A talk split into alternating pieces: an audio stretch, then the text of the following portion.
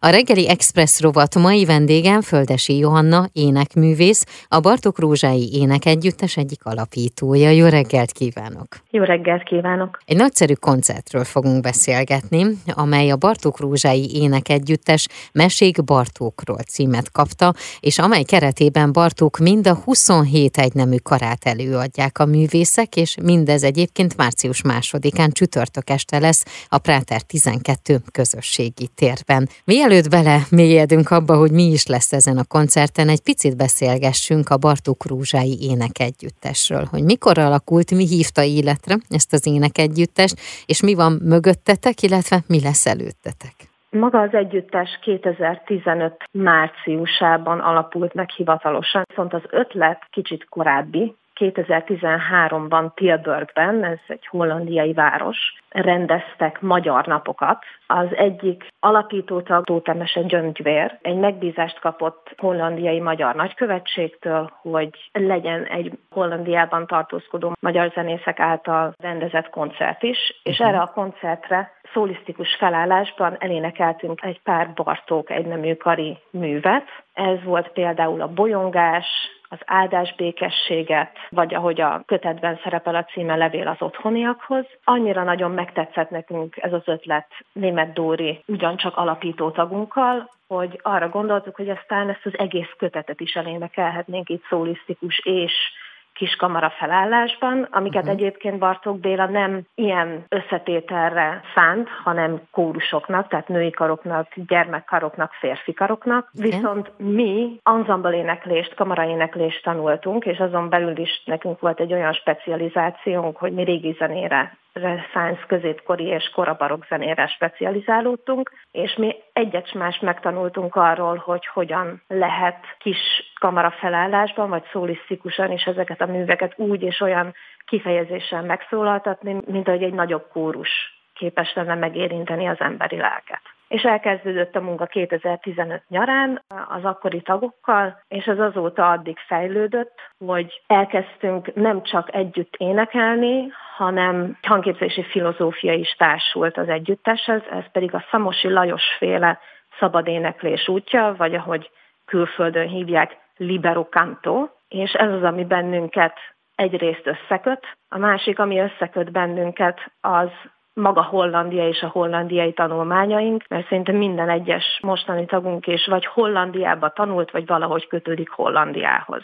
Tilburgben tanultam együtt egy észt lánnyal, a Liss Lullával, egy nagyon különös színfoltja az együttesünknek, mert nem csak azért, mert egy fantasztikus fuvolaművész, viszont nagyon szeret énekelni, és ő az egyik nagyon oszlopos altunk. Az együttesnek az énektanára, és aki egyébként a Libero Cantónak is licenszel rendelkező énektanára, tehát ő egyenesen a szamosiaktól is tanult, a Szamosi Edvintől is. Ő ad énekórákat, és ő vezeti a próbáinkat, tehát ő a művészeti vezetőnk. Van még egy tagunk, ő egy szoprán, a Tóka Melitta, aki most per pillanat végzi a tanulmányait a Zeneakadémián karvezetés szakon. És azóta gondolom számtalan dolog történt már veletek. Van olyan, amit így szívesen kiemelnél? Igen, írtunk például egy mesét, egy 3 meséből összegyúrt mesét, és abba beleágyaztuk Bartók Béla egynemű karait, ezt elneveztük mesekantátának. Több koncertünk is volt ezzel a programmal, aztán elkezdtünk újabb tagokat keresni, mert akkor még csak 4-en voltunk, és hát ez eléggé kevés volt, és azóta most már 5 tagra kibővült, 5 fix tagra kibővült az együttes, és még egy 6., egy altot még mindig keresünk. Akkor ezt itt és most egy felhívás is lehet? Így van. Tehát aki esetleg altnak érzi magát, és szívesen énekli, mi elsősorban Bartók egynemű karaira vagyunk ráállva, de maga a repertoárja az együttesnek a 20. századi és modern magyar zeneszerzőknek, és esetleg külföldi zeneszerzőknek is a műveit adja elő.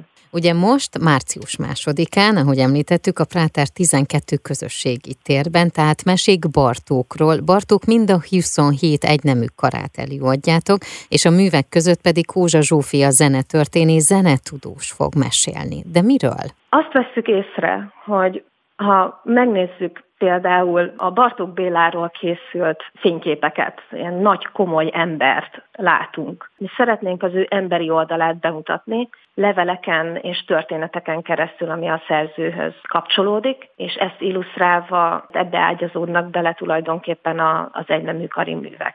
Hogy zajlanak a próbák? Hogy zajlik a felkészülés? Most per pillanat igen intenzíven próbálunk reggeltől estig, látástól mikulásig. Na most ennek a szabadéneklés útjának van egy nagyon-nagyon érdekes megközelítési módja a darabok megtanulásának és gyakorlásához tulajdonképpen, mert szétszedi elemeire a zeneműveket. Előbb a ritmus gyakoroljuk, aztán rövid hangokon, valamilyen vokalízén a dallamot, de csak tényleg nagyon rövid hangokon, hogy a ritmus megmaradjon, aztán rövid hangok és tapsoljuk a ritmust egyszerre, és aztán legáltó ugyancsak valamilyen vokalizén, vagy lalázva, vagy valamilyen más, amit a Libero Canto maga használ, és utána pedig, hogyha már a zenét és a ritmust már nagyon-nagyon jól ismerjük, akkor nagyon lágyan ráhelyezzük a szöveget is, és ezáltal, mivel hogy szétszedjük elemeire magát a zenét, ennél fogva sokkal mélyebben ismerhetjük meg magát a darabokat. Tehát sokkal mélyebbre menő munka ez,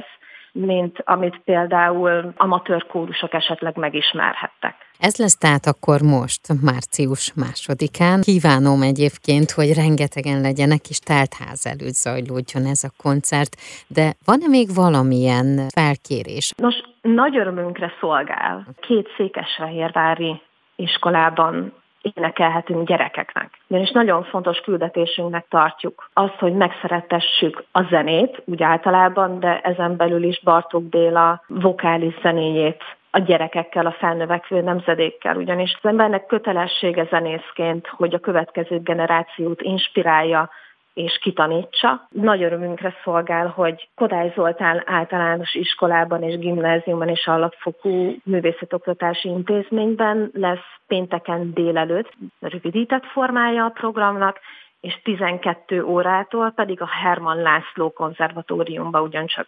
Székesfehérváron. Ott már a teljes programot fogjuk előadni a konzisoknak. Nagyon szépen köszönöm, és én kívánom, hogy sok ilyen alkalom legyen, amikor még mi beszélgetünk, és sok koncert, amikor pedig a közönség találkozhat veletek. Köszönöm szépen. Én köszönöm szépen.